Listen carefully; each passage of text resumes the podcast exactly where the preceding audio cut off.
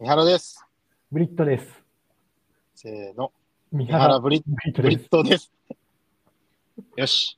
全然噛み合わないですけど、多分あと10回ぐらいしたら噛み合う気がします。そうですね、頑張ります。うん頑張りましょはい。う。では、本日のあのお題は、まあ WebX についての所感というところで、まあ、それに関してちょっと思うところを2人で話していければなと思います。はい。じゃあ、早速、ブリッツさん、何かこう強い思いがあるということで。WebX が一体何なのかからちょっと簡単に説明した方がいいんですかね、これ。あ、そうですね。確かに知らない人も多いですか？らね。そうですね。WebX とは？説い明します？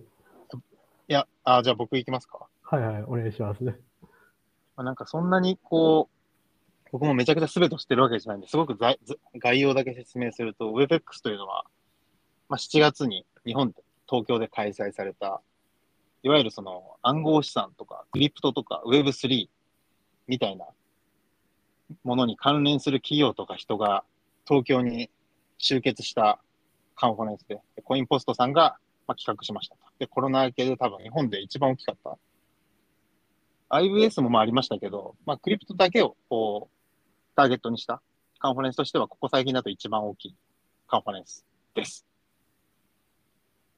はい。ですねそう思います。ありがとうございます。そう。で、僕があれですか、思ったことですかね？そうですね。まあ、あの、WebX 時代は、あの、あれですね、あの、えっ、と、いろいろ刺激があって、あの、えっ、と、まあ、感覚的に、あの、なんか、いろいろトークセッションみたいなのいっぱいあったじゃないですか。うんうあのんうん、ゲーム系やっぱ多いなって思いましたね。ああ、それね、僕も全く同じこと思いました。思いました。半分ぐらい、半分以上かもしれないですが、半分近くゲームですよね。ゲームと NFT ですよね。あ、そうですね、そうですね。うん、うん間違いない。はい。確かに。これ結構個人的に僕も全く同じことを思ってて、まあ、それが所感なんですけど、僕の。海外、は僕結構カンファレンス実は行ってるんですよ。はいはい。ビットバンク時代に。はいはい。なんか登壇したことも結構あって、まあ、正直なんかなぜか僕日本のカンファレンスで登壇依頼されたこと一回もないんですけど、海外のカンファレンスで何回も登壇してるっていう。感じすで、あの、英語下手くそなのになぜか。まあ置いといて、で香港と、えっ、と、あと韓国、あとシンガポール、あとロンドン、あとどこ行ったっけな。なんかそのあたりのカンファレンスで登壇したり行ったりしたんですけど、そことの明確な違いがですね、さ今言った通り、そのゲームとか NFT の話がすごく多かったなと思って、今回。はいはい。で、海外のカンファレンスだと大体取引所とかファンドとか、で日本はね、VC ファンドがあるんですけど、あんまりヘッジファンドとかトレーディングファンドがないんですよね、話すタイミングが。うんうんうん。で、あと、あの、大体その機関投資家みたいな、その既存金融かから、そのビットコインとかに興味持ってる人たちが話したりとか、まあ、そこで元やってた人たちが今こういう OTC やってますみたいなセッションが大体あって、そこがなんか一番メインみたいな感じなんですけど、今回そういうの全くなかったなっていう印象がありましたね。うんうん。やっぱゲーム NFT がやっぱ盛り上がってるのはシンプルにやっぱ規制が、まあ、あんまりないから、まあ、やりやすいっていうのはあるのだろうなと個人的には思いました。あ、確かに、そこは多分あると思いますね。うん。やっぱ規制ですよね、基本は。すべては規制から始まるなと本当によく思います。そうですね。まあ、ただ、あのーまあ、そうですね。確かに。いや、でも僕は、あの、えっと、僕の理想とするところからすると、こういう流れの方が、僕的にはありがたいと思ってるんですよ。ほうほう。と言いますと。あーまあ、それは、つまり、あのーえっと、なんだろう。まあ、Web3 とクリプトの関係性について、あの、ちょっと僕がもやっとしているところの話になるんですけど、はいはいはい。もうそれ話しちゃっても大丈夫ですかね？あ、いいですよ。ぜひぜひお願いします。あの、まあ、海外で Web3 がどういうふうな感じで扱われているのか知らないんですけども、うん少なくとも日本では、なんとなく、こう、えっ、と、割と、その、言葉では、言葉つかなんか、あの、世の中のコンセンサスとしては Web3 っていうのはもう非中央集権とか分散型でブロックチェーンを使った何かそういうプロダクトだったり、そういうなんか世界観の何かっていう風な感じなんですけど、おそらくその当事者、実際にそのプロダクトとか作ってたり、なんか何かそのや活動してる人たちは、まあ、はっきりしてどうでもいいと思ってるんですよ。で、いや、お思思ってない人も知ってます。あのうん、いくらかいるのは、あの、分かってるんですけどう、んどうでもいいと思ってるんですね。で、別にそれをいいとか悪いとか、ここでは僕は全然言わないし、まあ僕は、あの、はっきり言って、えどうでもいいと僕も思ってるので、はいはい。あの、それはそうとして、で、ここで、えっ、と、何ですかね、あの、こう人間のカテゴライズをすると、あのプレイヤーのカテゴライズをすると、うんうん。こう昔からいたビットコインマキシっぽい人たちの集団。はいはい。と、あと取引所とかやってる人たちの集団。うん。と、あと,、えー、と実際その Web3 っていう風な分野で活活動している事業家たち、はい。と、あとは、えっ、と、えっ、と、まあ、そういう風な、あの、Web3 っていうの活動をしている人たちを応援する人たちうんみたいなのの、まあ、4種類いるわけです。いると思っていて、パターンとして。だから、あの、そうですね。で、えっ、と、ビットコインマキシっぽい人たちからすると、なんだろうな、あの、こう、なんだろう、あの、暗号資産のコンテキストを使って、なんか Web3 みたいな、あの、全然そんな、あの、なんだ、非中央集権とかどうでもいい、そういう世界を繰り広げやがって、シットコインみたいなの出しやがってみたいな感じで思ってると思うんですよ。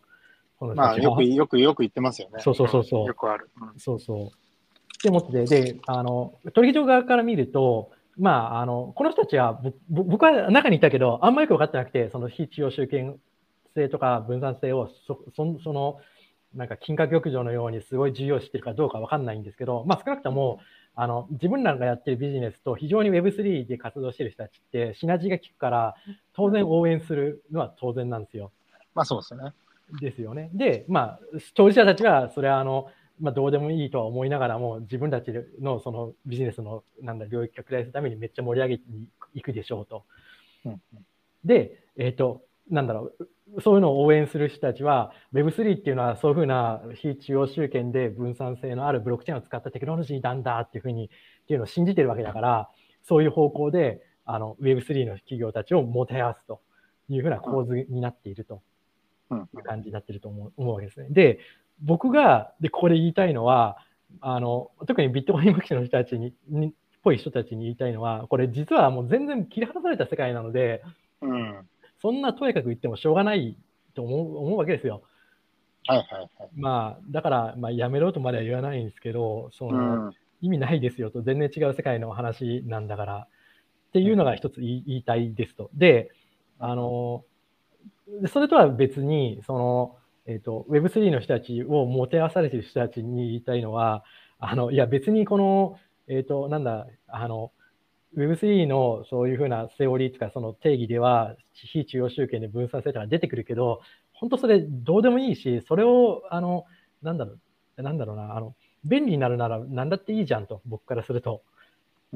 そそんな、あの、いちいちそこ、そういうことを言うから、ビットコインマキシの人たちがから攻撃されるんだから、もうそんなの放棄しようぜというのを言いたいわけですよ。シットコイン上等だと。いや、ままず、あ、シットコインっていうのは、あ、そうね、シットコインかどうかわかんないなないないです。あの、僕は。あの、確かにコイン発行してる人たちのああいうのはわかんないですけど、まあそういうのはどうでもいいいいじゃないかという話です。はい。便利になればいいじゃないかと。そうそうそうそう。で、Web3 を実際に推進している人たちは、そあのああいう人たちは、あのまあ、あの、すごい賢い人がいっぱいいるっていうのはよく分かっているので、分かってると思うんですよ、その全部。で、うん。あの、僕がこういうふうにことさら、いや、そんな Web3 非中央集権とかどうでもいい世界なんだからどうでもいいじゃんっていうのに対して多分苦々しく思ってると思うんですよ。いちいちあのあっちからすると僕みたい僕僕に対していちいちそんなこと分断無理なこと言わなくてもいいじゃんって思ってると思うんですよ。うん。だから多分あの無視続け続けるのがああいうのをやってる人たちにとっては最適解なんですけどいちいちそういう波をあの荒立てるような僕みたいのはあの邪魔だと思うんですけど、まあ、そこに対しては申し訳ありませんと どうしても言いたいので言わせていただきましたというところで、なるほど、なるほど。はいまあ、だからあんま僕もこれ言うことはあんまメリットはないと思っていてことさらこういうことを言うのは。うん。まあ、その上で、ちょっと、どうせこれ、あの、我々のファンというか、ファン、ファンかどうかわかんないですけど、我々に近しい人たちが聞いてると思うので、まあ、ちょっと言いたいから言わせてもらったというところで、はい。なそう思っておりなるほますと。まあ、多分、あれですよね。昔からいる人の方が聞いてる割合としては、この初回の時点で高そうですよね。はいはいはい。うんあちなみにブリットさんってあれらしいですよ。僕、この間、この WebX のカンファレンスで会った人とかに、今度やるんですよみたいな話をしたときに言われたんですけど、ブリットさんはなんかビットコイナーと思われてるっぽいですよ。いや、それね、知ってるんですよ。僕も知ってるんですか？重々承知してます。はい。そうなんですか。さすが。そうそうそう。なるほど。そうなんですよ。でも、実際ビットコインは僕大好きだし、もう、あの、その、あれはあれで素晴らしいと思ってるけど、それはだから、あの、ストアップバリューとして、もう僕はもう信奉してるっていうだけなので、うん。はい。スマコンとかスマコンで、それはそれで便利になるなら、すごいどんどんやっていくべきだと思っているので、なるほど。そうですね。なるほどですね。え、Web3 のカンファレンス、あ、Web3 じゃない、えっと WebX のカンファレンス自体はどうだったんですか？他にそのゲームとかが多い以外だとどういう印象とかあります？ああ、ああ、そうですね。あの、えっと、あの、結構、その、えっと、やっぱ、そのマスアダプションをいかにするかっていうところをめちゃくちゃ考えてるな、っていうかな悩んでるし、あの、Web3 の事業者側も、うん。そこをどうするかっていうのを、本当、えっと、悩んでて、で、そこをもうちょっと、あの、なんだ、解像度を高めていくと、いろいろと、まあ、あんまり、いなんか、なんだろうな、言いたくないというか、そういうところまで行っちゃうんですけど、うん、いいですね、エモいですねっていう感じですね。なるほど。コメントしにくいですね。そうですね。うん。そういう感じか。そう。うんただ、少なくとも僕が思ってる、その Web3、じゃあ Web3 で何を重視というか、ああれが何が素晴らしいと僕は思ってるかっていうと、あの、えっ、と、まあ、ち中央集権的ではあるけど、オープンになって、お割とオープンになっていると。で、なんでオープンになっているかっていうと、あの、やっぱブロックチェーンを使うことによって、その、プロトコルとかデータのフォーマットが決まってるわけですよね。うんうんあとは、あエンドポイント、API のエンドポイントとかを公開すれば、まあ、誰でも入りやすくなっていると、仕様が決まっているので。で、えーっと、そうなんですよ。で、じゃあ、あまあ、そういうことを言うと、その、マキシな方々は、別にそれブロックチェーンじゃなくてもいいんじゃないかって話をすごくされるんですけど、まあ、それはそれでその通りなんですけど、まあ、今言った条件を満たすのを手っ取り早く実装するとなったら、ブロックチェーン使った方が早く早いん早いんですよ。うん。だから、ブロックチェーンをやあの使う、いなんだろう、意意義があるというふうに逆説的になると思っていて、えーまあそうですね。あれ、何の話だったっけ？でそうそうそう。で、その上で、あのマスアダプションをどうするかっていうところが、これは一つ問題としてあるとうん。ですね。はい。マスアダプションの定義自体が難しいですよね。難しいですね。それは。常々、常々思いますね。ビットコインのマスアダプションってなんだみたいな。すごいよく思いますね。あ僕、正直、人類が秘密鍵普通に使えてる世界線全く想像できないんですよ。あ、僕も全くその通りだと思ってます。だから、そう、今後だから Web3 進めていく上では、もうそこは放棄したらいいと思いますよ。まあ、本当にマスアダプションさせたいならそうなんでしょうね。マスってのはそそうの、なんだろう。そうそう。みんなが使えてる世界だと思う。そうですね。実際、あの、なんだろうな、あの、秘密鍵放棄させて、えっ、と、やらせているところも結構あるんですよね。うん。で、秘密鍵だけじゃなくて、僕はあの、マサク・アラブ社の阻害となっているのは、秘密鍵があることによって発生する、なんか儀式みたいなやつ全部、あれが全部、あの、ハードルだと思ってます。はいはい。え、た、例えば、例えば、その、あの、例えばなんですけども、あの、なんだろう、えっ、と、トーラスウォレットっていうのがあるんですけど、まあ、要は秘密鍵をユーザーがなくしたり、なんか機種変更とかでウォレットがどっか行っちゃっても、あの、トーラスウォレットっていうウォレット自体がブロックチェーンが裏側にあるんですけど、その中に秘密鍵があるんですよ、ブロックチェーンの中に。ではいはい、あの他の認証方式、まあ、例えばあの OO を使った Google とかで、えー、と認証させると、もう一回そこのブロックチェーンから秘密鍵取ってきて、あのデバイスに復元するとかできるんですよね。うんうんうん。だからこうすれば別に秘密鍵とかを乱雑に扱って管理しなくても、いくらでも復元できちゃう、できてうん、別にユーザーは秘密鍵から解放されるわけなんですけど、ただ、ただ実際サービス使うとなると、まあ、デバイスに秘密鍵が入っていて、署名とかっていうのが出てくるわけですよ。まあ、そうですね。で、署名っていうのを意識させた途端に、もうこれ無理だと思うんですよ、僕。この署名っていう儀式が。うん。そういうのもハードルになると思うので、もうそこら辺をぬるっとなくさないとダメだと思いますね、マスアダプションするとなったら。そうですね。いや、それは間違いないですね。そうそうそう。そうなんですよね。なんかちょっと話ずれますけど、なんだろう。やっぱなんか、ビットコインのその鍵管理にしても、ちゃんとできてる人ほとんどいないと思うんですよね。ああ、そうそうそう。そうそう。各有僕も最近、あの、盗まれましたからね。えー、そうなんですか？はい。やっちまったっすわ、あれ。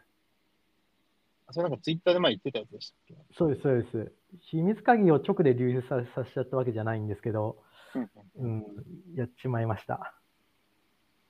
えそれちなみにり原因は分かってるんで原因は分かっていて、まあ、まさにその、さっき言ったトーラスウォレットと似たようなやつで、ゼルコアウォレットっていうのがあって、うんうんえっ、と、そこを、ん 2FA もブロックチェーンに乗っけちゃってたんですよ。え？2FA の仕組み自体も。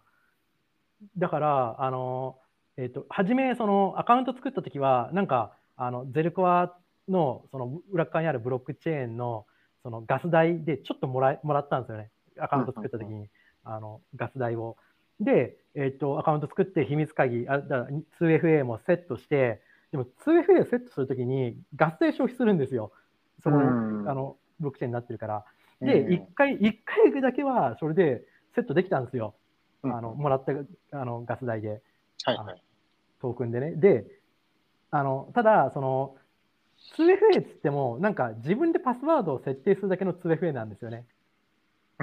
あのいわゆるなんか、あの、なんか、あの数秒ごとに変わる、ああいうふうな、あの、ワンタイムパスワードとは違って、はいではい、その時セットしたパスワードがあまりにも脆弱だと思って、気に食わなくて、一旦、あの、2FA 解除して、もう一回セットし直そうと思ったんですよ。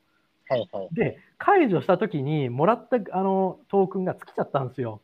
これやべえと思って、もう一回セットしなきゃと思ったんだけど、あのガス代、あのトークンがないないんですけど、いや、これめんどくせえな、もう一回セットするのと思って、買わなきゃいけないし。で、放置しちゃったんですよね。で、放置して忘れてて、そのことを。うんうん。で気づいたら盗まれたって感じなんですよね。あの、その、えっ、と、ウォレットに入られて。うん。認証の仕組み自体がもうあのブロックチェーンにあったあるわけだから、その誰でも入ろうと思えば入れるわけですよね、そこに、ウォレットに。なるほど。ちょっと話変わるんですけど、なんかそういう二段階認証にそのお金払わないと使えないようにするサービスって、なんかクソですよね。結構たまにありません、そういうサービス。い まあまあまあ、まあそうですね。や、なんかサービス派としてどうなのって結構毎回思っちゃうんですよね。そうそうそうそう。まあこういうのもあれですよね、式上げちゃいますよね、マスアプションで。うん。まあそうっすよね。うん。一番大事なところでしょって思うんですけど、まあなんかそこでしかお金取れないのかな。うん。そうですね。まあでもこれはやっぱトレードオフな気もしていて、あの、非中央集権にやろうとするとどうしてもそうならざるを得ないんだろうなとは思います。うん。で、いや、まさにさっきも言った通り、その、あの、利便性とかだけだったらどうでもいいじゃないですか、そういうところは。で、ガス代ゼロ。そう,、うんそれでいきましょうと。いやー、本当ですね。まあ、すべてをね、両立するのは難しいですから、難しいけどできないですからね。そうですね。うん。何かを捨てないと、何かをできない。そうですね。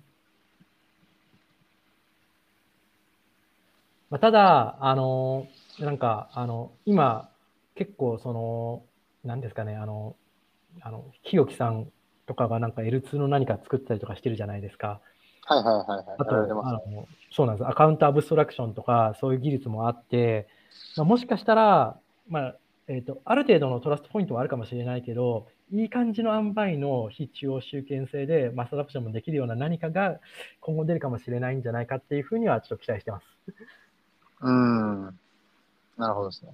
はい。ちょっとその、えっ、と、もうそういうふうな、あの、もう非徴収形成完全ガン無視で、べ利便性だけ追い求めればいいじゃないかっていうふうに言うのも、ちょっとそれは双剣なのかもってもちょちょっと思ってます。うん。技術が、テクノロジーがそうそうそうそう。ドライブさせる可能性もあると。そうですね。そうですね。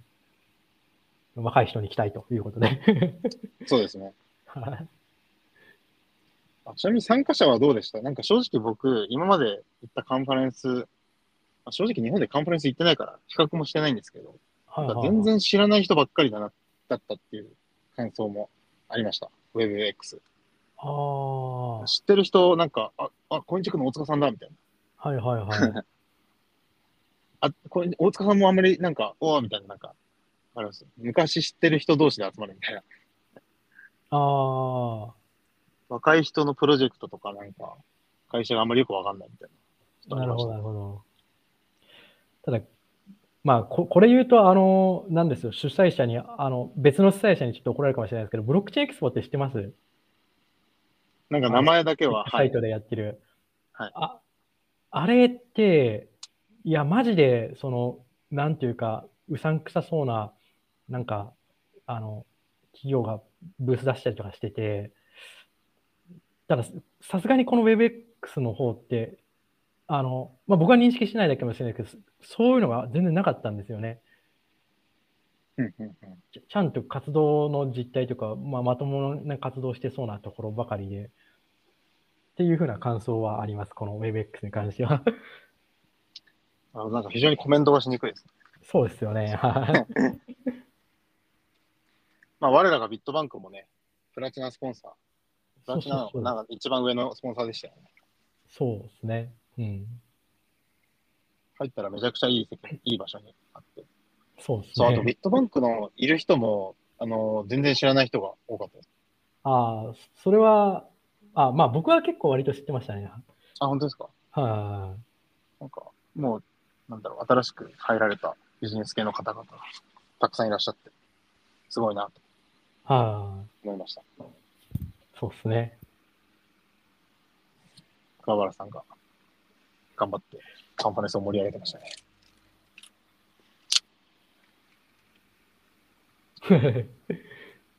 ふいちゃん、最後のクラブのやつ行ってないんですよね。あの、最終日の、なんか、アフターパーティーが。あ、そうですね。あの、えっ、と、ポーカー行ってしまったので、はいはいはい。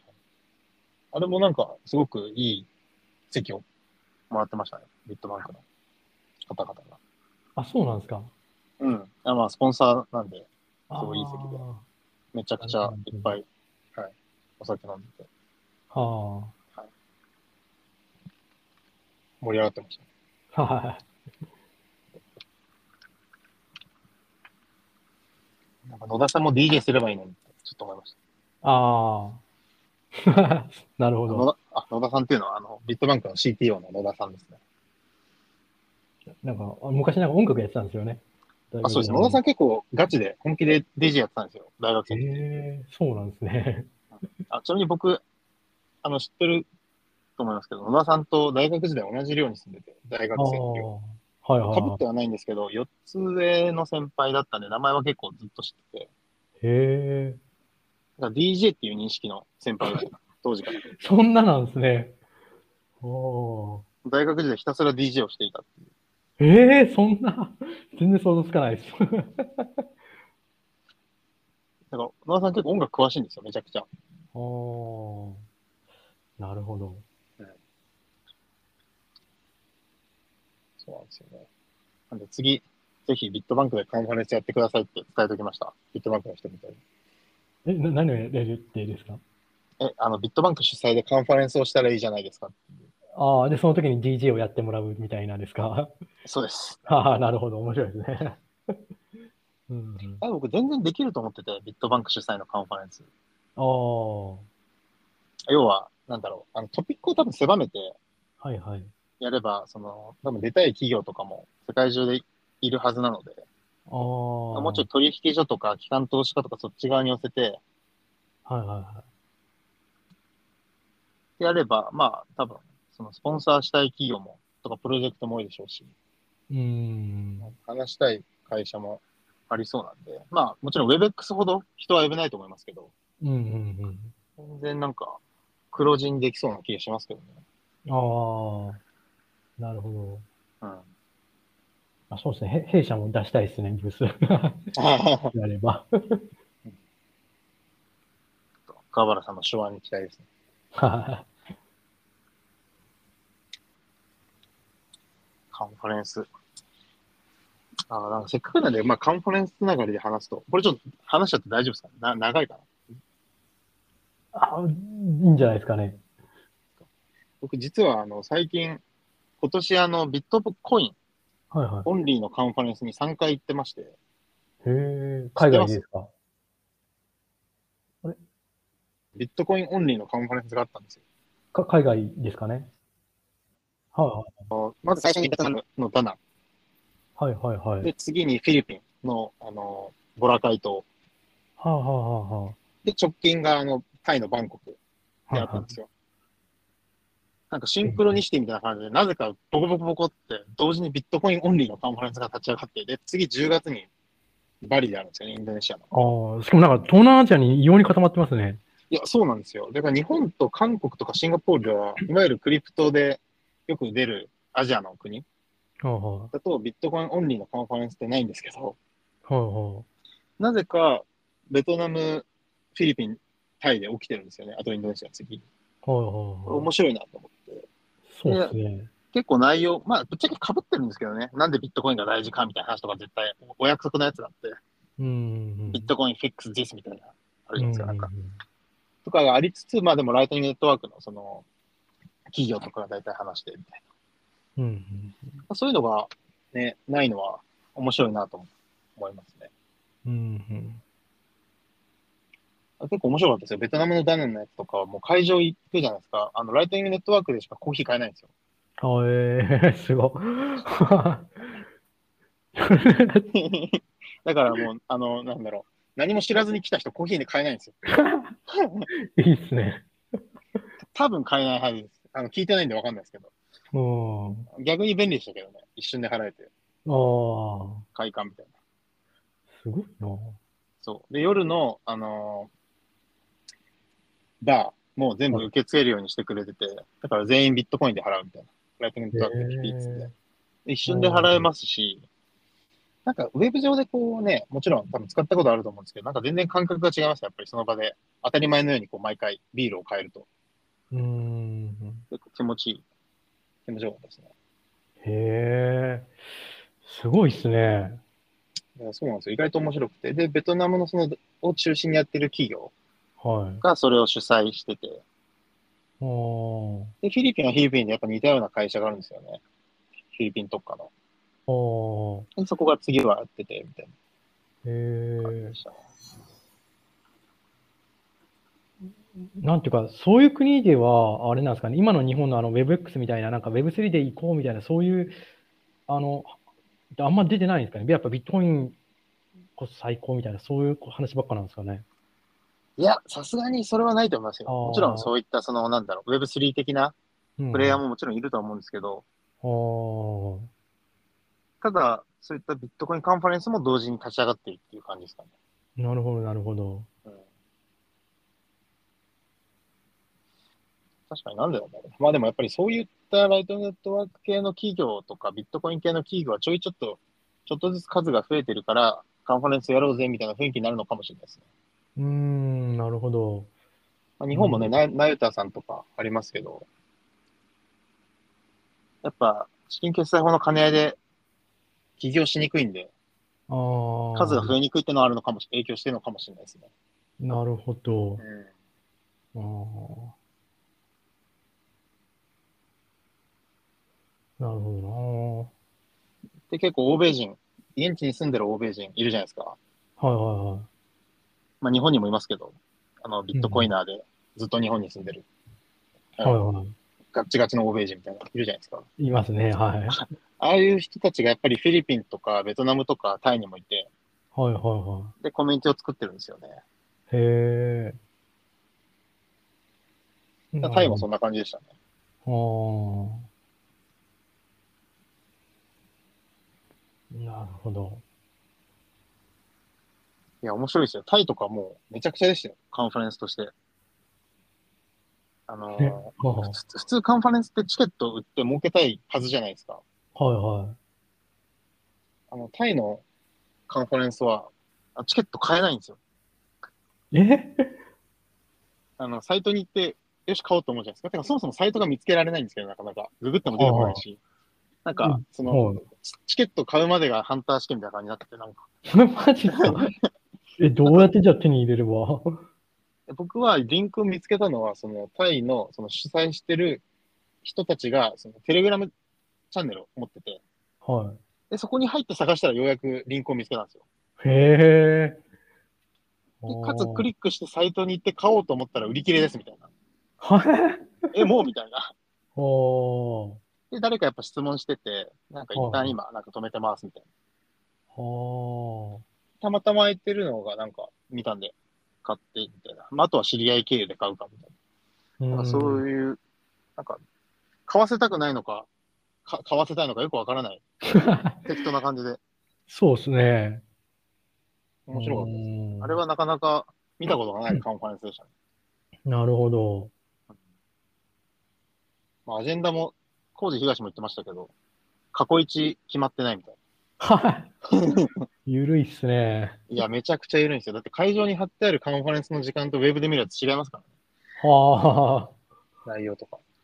なるほど。まあ、非常になんか平らしくていいなとうん。思いましたね。なるほど。まあ結構ね、ローカルの人の参加も多くて、はいはい。うん、面白かったですね。あベトナムのやつすごい良かったですよ。来年もしチャンスあれば、ぜひ。はい。一番なんか、テクノロジー寄りの話とかも多かったですし、おーなんか、うん、ゆるい感じで、ほんとす200人ぐらいのイベントだと思うんですけど、なるほど、なるほど。うんよかったですね。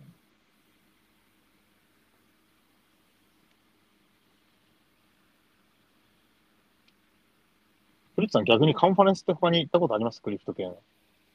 おーカンファレンス、いやー、どうだろうな。まあ、ブロックチェーンエクス、まあ、あれはエクスポですからね。いやー、ないっすね。そういえば。ないです。まあ日本日本でやったことあるけど、なんか何があんまりないのかな。昔だと、コインデスクさんがやってたでしたっけ？あんまり僕も日本のやつ行ってないんでわかんないんですけど。はあ、はあはあ、うん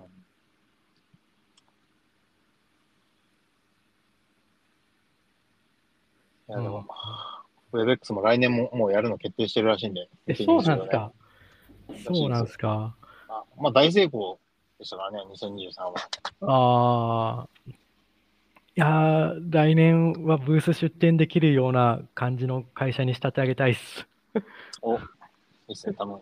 もしコインポストの方が聞いてたら、連絡が来るいやいやあー来るといいっすな。僕はね、ちょっとファンドなんで、レギュレーション的に多分そういうのできないんですけど、ああ。まあまあでも、いいですね。そう言って。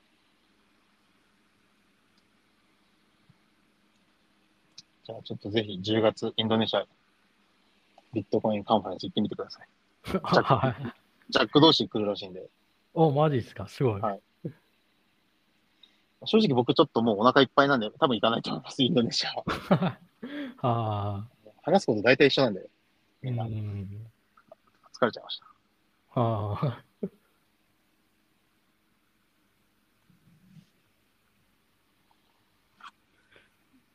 そんな感じですかね、今回は。まあそんな感じですかね。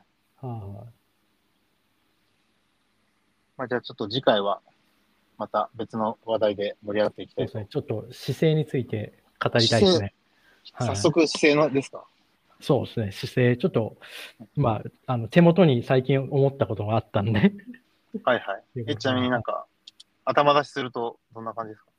ああ、頭出しすると、まあ、あの、えっ、と、なんだろうな、求人についてですね。